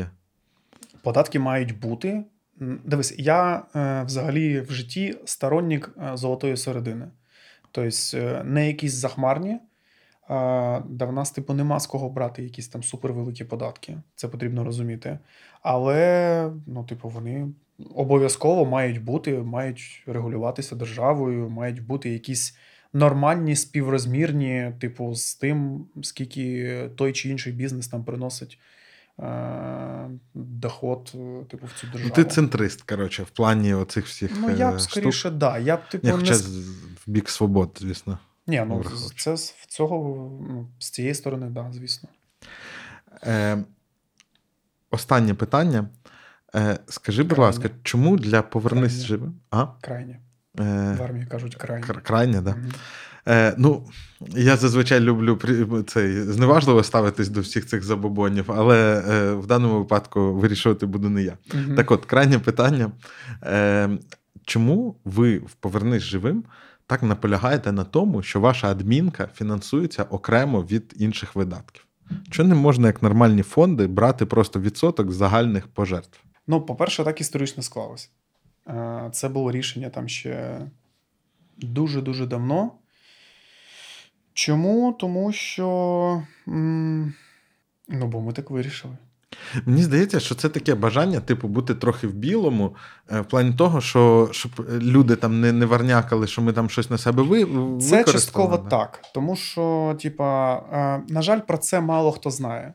На жаль, мало хто знає про те, що ми отримуємо заробітні плати. Хоча ми, типу, постійно це намагаємося комунікувати е, вплоть до того, що навіть скільки ми там заробляємо, там плюс-мінус. Ну, тобто, у вас загальний фонд оплати праці видно, і там можна поділити на кількість співробітників Так, звісно, зрозуміти звісно. Е, зарплату. Да, це, типу, пов'язано з тим, що ми хочемо максимально, е, максимально вкладатися в розвиток е, Збройних сил. Тому ми намагаємося ці от гроші максимально вкладати туди. А так, це один із напрямків, який може бути цікавий е, як міжнародним партнерам, окремим бізнесам, грантовим історіям. Ну, типу, операційка це завжди важливо. І, типу, і завжди цікаво. От нещодавно ми там з однією it компанією погодили фінансування там 30 тисяч доларів, типу, в місяць на саме адміністративну історію. Ага. І мені було приємно, що коли ми зустрічалися там з одним із власників, він сказав про те, що, типу, я розумію, чому важливий саме от підтримка е, адміністративної складової організації. Тому що якщо не буде оцієї всієї історії, якщо не буде там умовної заробітної, е, заробітної плати, кави і оренди офісу, то, типу, не буде результату в 3,8 мільярди там станом на сьогодні, типу, надходження на армію. Як і не буде війни без принтера. Яке не буде війни без принтера. Принтер це взагалі нормальна історія. Дякую за цю розмову. Було Дякую дуже цікаво. Думаю, якось повторимо з часом, коли стане спокійніше. Обов'язково. Добре. Домовились. Дякую за те, що додивилися глядачам. Не забувайте ставити лайки, розповідати знайомим і про наш канал. У нас тут багато ще цікавого. Це я до аудиторії, яка прийшла персонально Олега подивитись. У нас є чудові випуски, де ми говоримо про політику, історію, культуру. І ні, про культуру ще не говоримо, але будемо скоро. Е, Тому підписуйтесь, ставте лайки, буде багато цікавого. Про культуру в армії можете поговорити, там багато цікавого. Серйозно, прям, блін. Можна окремий підказ записувати на цю тему. Е, До речі, я хотів би щось таке зробити. Я хочу, в мене є ідея зробити цикл, знаєш про що? Про історію війни. Угу. Бо я, коротше, оце, ну, ну зараз вже починаєш цим цікавитися, але для мене. Для того, щоб тобі записати якісний підкаст про культуру в армії, Мгм. треба поїхати бодай в оде два відрядження, типу зі мною, і там тиждень-два пожити, покататись по підрозділах і зрозуміти, як вони живуть. А, а, Бодай, частково. а візьмете з собою в відрядження? Ні.